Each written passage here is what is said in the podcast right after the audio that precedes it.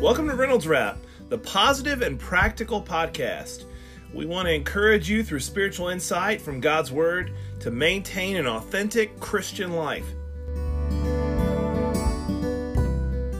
Welcome back to the Reynolds Wrap podcast. It is a pleasure to be with you as always, and uh, I am so grateful that you've taken the opportunity to spend some time uh, reflecting on this subject and being able to just be encouraged uh, I always say that this is the positive and practical podcast. Sometimes we have to deal with some difficult topics, but overall, we want to be just as positive as we possibly can, and um, it's meant to encourage you. So, today in our time together, I want to talk about freedom. And I know that uh, with 4th of July coming up here in this next week, we're probably all making plans, or at least we're thinking about making plans because of COVID. Obviously, there's some. Um, issues that maybe we're not able to do exactly what we want to do. But I, I always loved Fourth of July as a kid. I don't know why it was it was kind of like the Memorial Day was a big deal for us, but Memorial Day was when we really just kind of decided to go spend time with family at the at the uh, graves graveyard putting out flowers. So when the next time the family could get together would be the Fourth of July, and when I think about Fourth of July, my memories go back to um, Oklahoma and Southwest Missouri, where I spent some of my formative years.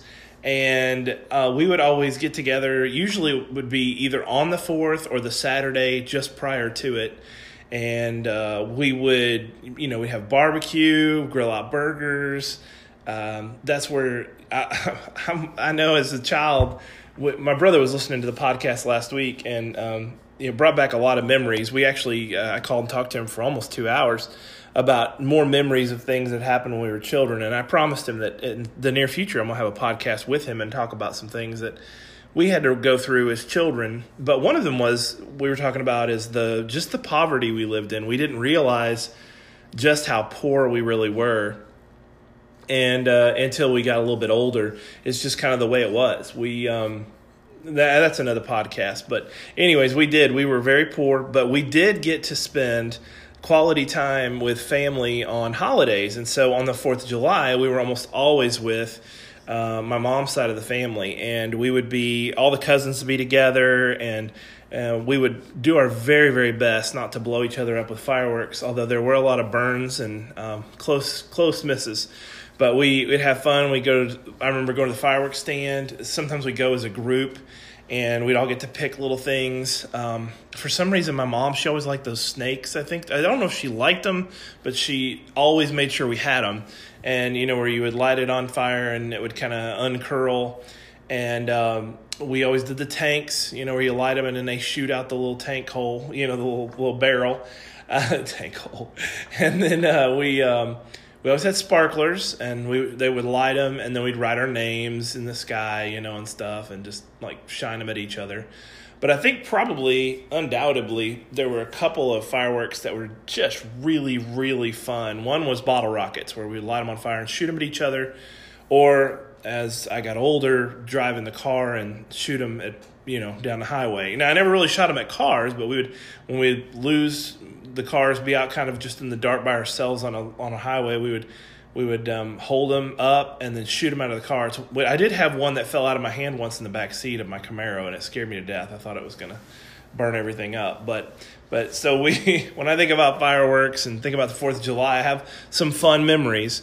But another thing too about our family being together on the Fourth of July was that because we were in poverty, you know, we weren't like dirt dirt poor, but we were pretty poor. And so I remember when we would get together for those events, there were I didn't know there were so many bags of chips. I did not know there were so many bags of chips. I mean, you when you get to the table, you know everybody's got hot dogs and hamburgers. That's great, you know, and, and that's fine. And there's that's what's on the table.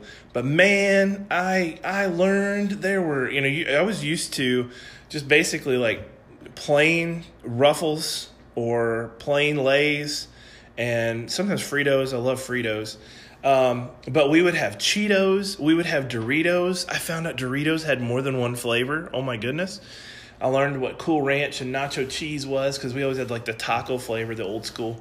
Um, and my mom would always buy, and my grandma would always buy the cheap off brands, you know. So we were like, "What is this? It tastes totally different," you know.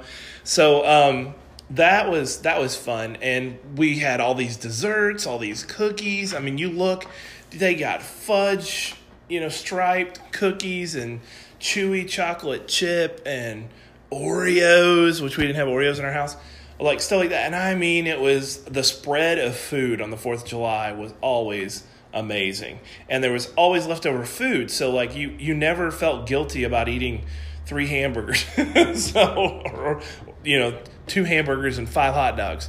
We we were as kids that's what we loved. So I think about barbecue. I think about fireworks. I think about the sparklers. Like I said, um, lemonade and sweet tea. Uh, I remember splashing in the creek. I remember uh, sitting in lawn chairs. I remember uh, playing on speakers music while the fireworks would go off, and we'd try to usually play something either country, which I'm not a big country fan, or something patriotic. And we'd go out into the field, and the fireflies would be playing, and we'd catch them, and sometimes we'd smash them on our hands and arms so that you know you got the green goo so that you glow in the dark as you're running through the fields. I don't know if any of you did that, but and we we would always uh, put flags out. You know, there's there's several houses in the neighborhoods we lived in that would put out brand new flags on the Fourth of July. So those are the things that I have in my memory of the Fourth of July, and I always loved it. And I've told several times uh, to people in the past. I've actually used it as sermon illustrations about how the national anthem actually got started. And if you if you'll watch some historical uh, videos, watch some documentaries. It's really amazing when you begin to read the words of the uh, national anthem and you hear the story behind the Star Spangled Banner. It is so neat. Um, as a person who loves history, I think about that bombardment that took place at Fort McHenry and Baltimore, and it's just like you think about how you know the British came in uh, in the Battle of Baltimore. They've coming in from the ports they attacked D.C. They burned the Capitol. I mean, the Treasury, the President's house. That was the War of 1812, and I'm telling you, it was. We say 1812, but it lasted longer. I guess we all know that, right? But uh, this, the um, the national anthem was actually written uh, as a result of what happened in the bombardment of Fort McHenry. Uh, it's it was raining, and they had actually taken on. I guess you could say they had taken prisoners. Um, they had taken people on board the ships, and uh, one of the guys that was on there, he's a young guy, a lawyer actually, Francis Scott Key, and so they're out like in the uh, Chesapeake Bay, and he's on the flagship uh, for the British British fleet, and he's he's kind of like a prisoner of war, I guess you could say. But he's also there, you know, taking some notes and documenting what's happening in the bombardment of Fort McHenry. And I don't know. I can't remember exactly. Some of you may be able to correct me what happened, but he was able to um, get up on the deck. Uh, and so while he's there, and some of the others that are there, they're watching Fort McHenry continue to be bombarded. And they're just, I mean, the, the British are just blown to smithereens. And they were aiming their cannonballs at the flag because the flag was flying above the fort. And it was on a pole, you know, big, big flagpole and they would hit it. They would hit it. They hit it several times, in fact, on the bottom portions, uh, hitting the wall. And uh, instead of letting the pole fall, there were soldiers that were actually propping it up with their bodies so that the flag could continue to stand above the fort. And literally, bodies and bodies are being jammed up in there to kind of keep that flag flying high, to keep the, the hope alive that they might be able to win. Uh, and so Francis Scott Key is up there on the deck of the ship, and he's watching this, and you know it's getting dark, uh, obviously because it's the end of the day. And he he as the as the smoke starts to clear, they stop the bombardment. The British feel like, and this is before you know you had all these uh, street lights and lamps and all that good stuff. So they have just, I mean, they have blown this fort to smithereens. But but as the sun comes up that morning, this is on September 14th in 1814. As the sun's coming up, he he looks and just out, I mean, just out of sight, he can see something. And as it gets kind of more visible, it's the flag. It's still there. It's still there. And it's still standing. And it just aggravated the snot out of the British. And so uh, it's amazing. And, and, that, and there's a whole history behind that flag and what they did with it and things like that. But it was at that point, uh, he takes and starts putting a pen to paper and starts writing what we now know as the national anthem. It was just meant to be a, a poem about the heroism of the American troops. But when you read that historical, you know, or you watch a documentary about how that happened, it gives me chills to think about how these men, even though they were going to give up their lives, are doing all they can to hold up the flagpole, and the British are aiming at it. I mean, they're aiming at the flag, you know, it's a little tiny pole, and they're shooting from the harbor out of these ships, but still, I mean, they're relentlessly hitting this this fort and just, I mean, pounding them and pounding them for over um, 25 hours. I mean, it was just awful. And like I said, they had burned a bunch of stuff. They were so angry at the um, at the uh, at, at the Americans, and so the British just, I mean, they just hit us and hit us hard. So when I hear stories like that, when I hear stories of heroism, when I hear about all these people who have fought and have died or some that have given up you know limbs and things like that i do tiktok a lot now and i love following these you know soldiers and people who have fought in various battles and they tell their stories and you hear about their wounds and their injuries and you just have all this built up pride for um, these people that have fought for our country so when we talk about freedom as a country we have to understand as you know, the, the, the, the phrase is freedom's not free. Freedom, when we think about freedom, we think about, in our country, anyways, as, as, um, as Americans, people have died to give us this freedom. And there are still people on battlefields every day that are dying to preserve the freedom that we enjoy. And we do not want to take that for granted. I wrote an article for um, our church this last week called The Freedom of Forgiveness. And I talked about how, you know, freedom's not free, but when it comes to being free and forgiven, we absolutely bask in the glow of forgiveness from God. You know, we are, you know, there's no condemnation for those who are in Christ Jesus. Romans 8 1. We, I mean, that is a gift we are willing to receive, but it is not a gift that we're willing to give because when somebody hurts us, when the shoe's on the other foot, somebody treats us wrongly, somebody treats us unfairly, that hurts us. And we weep and we mourn and we get angry and we get frustrated and we have this deep emotional turmoil and everybody around us is saying take vengeance you know pay them back for what they've done to you.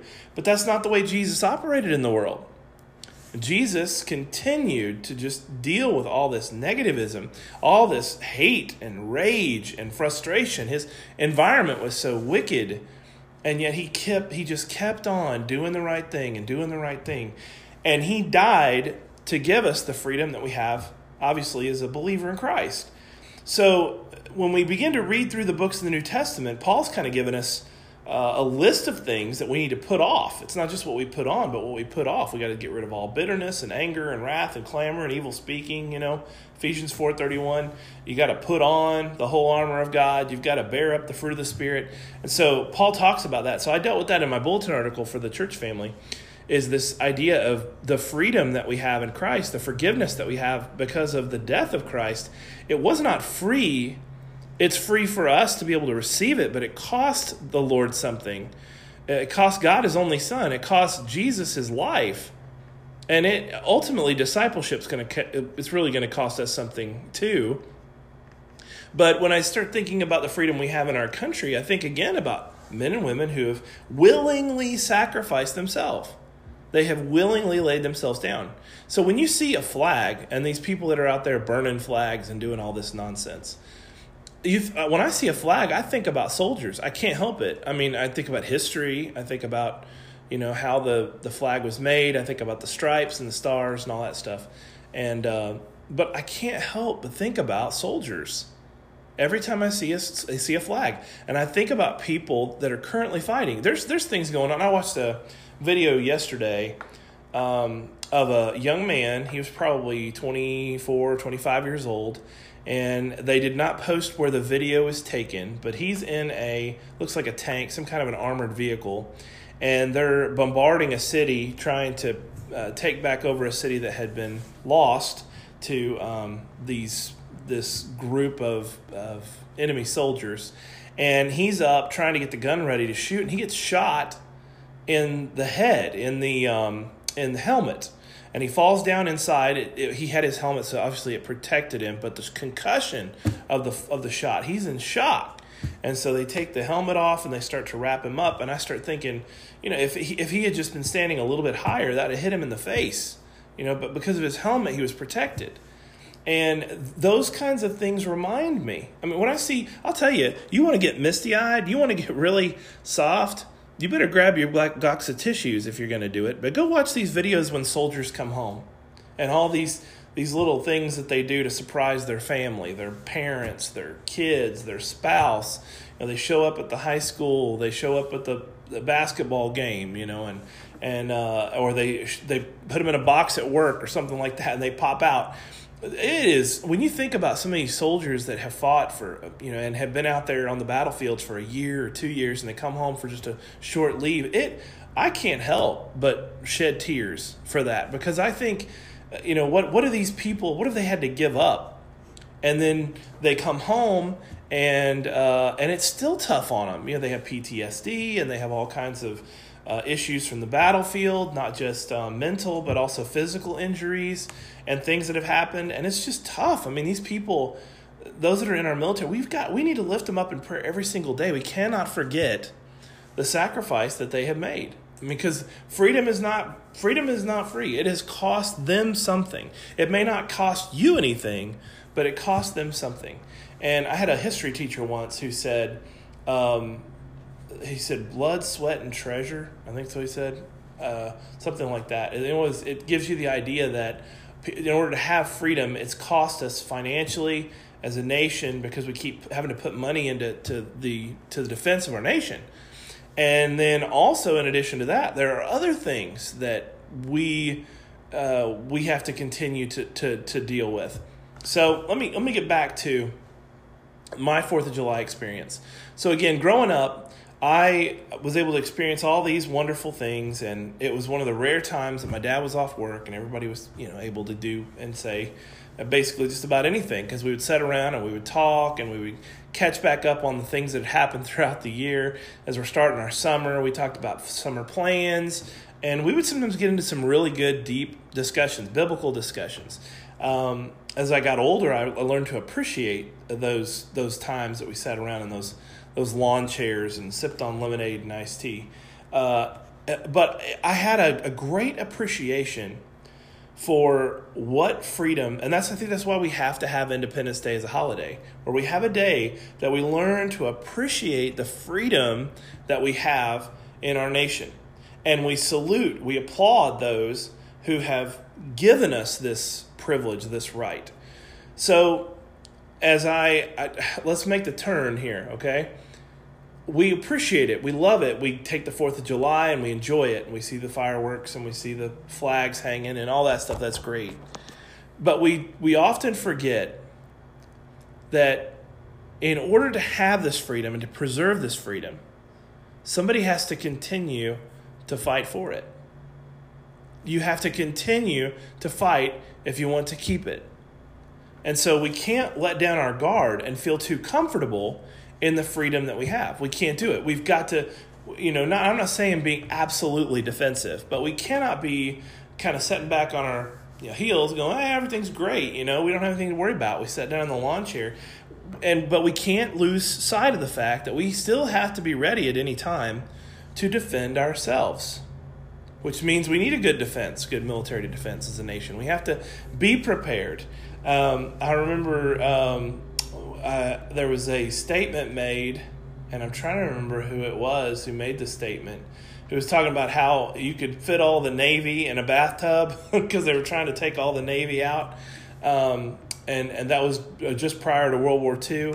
And so we kind of got ourselves into a pickle, and then we put every, all of our eggs in one basket in Pearl Harbor. And it, it, we are very, very lucky that if it hadn't been just for a couple of things, specifically, the Japanese relented on a third wave uh, at Pearl Harbor that could have absolutely crippled us as a nation. But there are, there are so many things that we do not appreciate, and we will appreciate it if it's taken from us. And if you know if you don't know what you got till it's gone, we want to make sure we don't just pray for our soldiers, but we support our military. We support um, you know those that are in uniform, and I'm talking also about police and fire and rescue and things like that because we we know that they're going to be there to keep us safe when we need them. Freedom is a tremendous blessing. Now, as a Christian, putting it in a Christian context, the freedom we have in Christ is absolutely absolutely amazing because we have the grace of God, the mercy of God. I mean, it is it is fantastic. We we love the fact that we are saved by God's grace. Now, there's obviously things we need to do in obedience to Him, but but there there is this great joy to know that we are saved. Now, the the next question again, as we turn the corner here and make the application of it, is what are we going to do with the freedom we have? Are we going to sit around and be spoiled with it and keep it to ourselves, or are we going to share it with other people? Whenever you meet people in foreign countries, they are astonished at the freedoms that we get to enjoy in our country. And if you've ever been on a mission trip, or if you've ever been on a trip out of the, out of the nation, you've been to another foreign country, you've been maybe to a couple of foreign countries, you've seen how they live, and you see how they, you know, with communism. I've I've done mission work in Cuba, I've been to Mexico, I've been to Canada, I've been at several places, and I've been able to see how sometimes these people they're oppressed, they don't even realize they're oppressed. So when it comes to the freedom we have as um, you know as a nation we have to be willing to share that freedom. Literally, our soldiers die not just for us, but for other nations. They go and fight, help fight battles for other nations so that they can enjoy freedom, so that they can enjoy democracy, so they might understand, you know, what capitalism is about instead of having to deal with this oppressive uh, communist thought, which never works, by the way. It never works. And these things that are going on in the streets these days and these riots and all that stuff, these people do not truly appreciate the freedom that they have. In fact, they're able to do it in most cases because of freedom. But we have to be willing to share that with other nations. We have to. We have to be willing to share it. That doesn't mean we go over there and enforce it. I mean, we could we could easily invade North Korea and tell them what to do. we don't. Um, partially because we don't want to anger the Chinese or the Russians or other nations. But we aren't imposing freedom on other people. We're sharing freedom with other people. We're giving them an opportunity to experience what we have experienced. And so we need to be proud and we need to be um, hopeful for ourselves and for other nations. But when it comes to my freedom in Christ as a Christian, making an application there, I can't keep that to myself. I have to be willing to share that freedom with other people. I have to be willing to tell people, hey, you know, I'm not guilty for my sins anymore because I'm forgiven. And if you want forgiveness, if you want, you know, the joy of grace and mercy in your life, you're, there are things you can do. Now, I can't erase all the mistakes I've made. I can't go back and right all the wrongs that I have made. And as a nation, we've made big blunders before. We've done things that were not right. We, we understand that. With slavery is a biggie. And I know that you know there are other nations that did those things too. That does not justify it and they say, well, this is more of a, state issue or a property issue or whatever. These are human lives. But, but we're past that, or we should be past that. There are things that we as a nation have done that we should be ashamed of, absolutely, especially uh, thinking about American Indians, things that we've done to, to them. So there are things that you know we have done as a nation that we don't approve of. Same thing when it comes to my life as a christian. There are things that i've done there are mistakes i've made that i cannot erase. But what i can do is moving forward not dwell on the sorrow or the consequences of the things that i've done but being able to say i'm going to do better tomorrow and as a nation we can do that we can say what we can do to better us tomorrow as a nation. And that is looking forward and having vision and we have to appoint the right kinds of leaders if we want to enjoy this freedom. We have to be able to say, okay, this is a person or these are people that we wholeheartedly support. And it and a whole other issue in and of itself is I've been in the ballot box before with people, and I've seen people stumble in there and just check a box. You know, I'm just going to vote the party line, which most of us, if we've done that, we have a reason for it, I'm sure. But we need to at least investigate these people. You know, I I remember uh, there was uh, what was it like was it it may not have been the last election, maybe the election before, when it was um, Romney and uh, Ryan running, I was walking by the polling place coming in, and of course, there's all those people out there with those signs, and there were there was a group of uh, teenagers that were holding up signs for people that, that to vote for them, and they couldn't even vote themselves, but they're holding up these signs, and I heard one of them say, you know, what what's the platform? Somebody said, what's the platform that your candidate's running on? And they didn't have a clue they were just standing there with signs, you know, that their mom and dad told them to stand, or, you know, somebody from school maybe told them they needed to go out there and stand. They didn't know what they were endorsing. If we want to continue to have freedom, we have to put the right kind of people in office to preserve that freedom. We have to be able to trust that there's going to be when when war is necessitated, whenever there is a uh, opportunity for us to stand up and defend we have to be ready to do that. So the people that are in positions of authority and power need to be we need to be able to trust them, right? We need to be able to trust them and know that they're going to do the right thing. Now they're again they're not going to be perfect, but we need to trust that they're going to do the right thing. What what I think about as a Christian too for my freedom is I need to be able to look to my leaders, my spiritual leaders. I'm talking about the shepherds at church or your minister, people that you look up to. I need to be able to know that they're that you know we're on the same page. Our goal is to try to reach out to other people to share this joy of forgiveness rather than trying to keep it to ourselves. Um, and I think the two really can go hand in hand. The bottom line when it comes to freedom is it is given as a sacrifice because someone chose to do it for me. And if I want to keep it, I have to be willing to choose to do it for someone else. And that's what godly love is it's a sacrificial love. Look at what agape means in the Greek. That love conquers all, including um, when we look at our enemies, we say they just don't understand, they don't know. And we have to be willing to sit down and appreciate the fact that there has to be some resolution eventually, that we can't impose our will on people. But eventually we can sit down around a table and say, hey, look, you know, we had some misunderstandings, this happened. Now, there are some people, when it comes to, um, let's say, uh, conflict resolution, to mediation, there are some people that are just not going to mediate. I mean, they're just not going to. There are some countries that they train their children at a young age, I mean, very, very young, to hate America, to hate our president, to hate the flag, um, to hate any source or any symbol of freedom. They're taught that, they're trained that. But most people, if they're if they're logical, if they're reasonable, at some point they're going to have to put up the white flag and say, "I'm done. You know, I'm going to completely give up. I'm going to surrender. Let's make this work." My, I had a history teacher in high school that he made us list. It was the top five reasons why uh, World War II took place, and you know what the number one one was? Number one he said the number one reason for World War II was the treaty that was signed in World War One. He said that he explained it uh, a whole lot better than I could.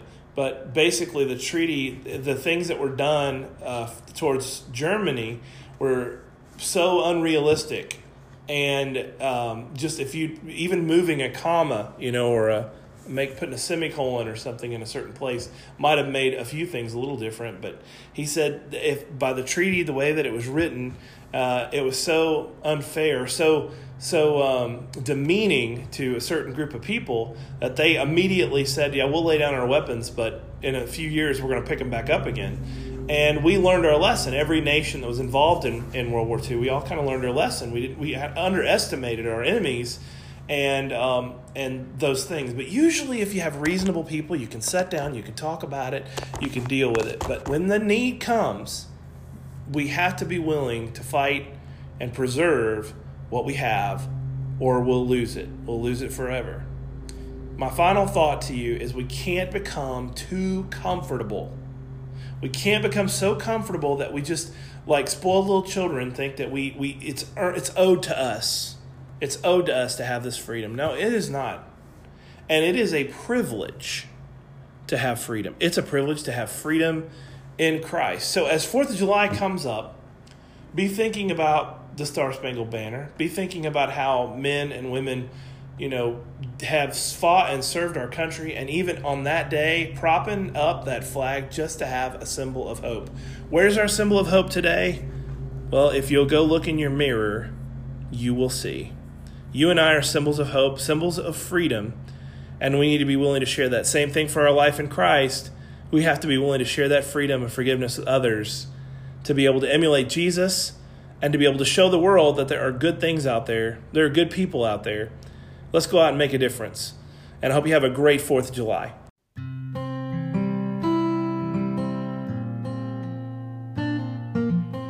We thank you so much for tuning into today's broadcast. Hope that you'll follow us on Facebook and Instagram. Keep coming back for original content on these podcasts and share them with your friends and loved ones. We also want to encourage you if you have any questions or want to direct something towards me, uh, any possible topics coming up in the near future you'd like for me to cover, you can write us at rayreynoldsrap at gmail.com. I hope you have a blessed day and we want to encourage you to maintain an authentic life in Christ Jesus.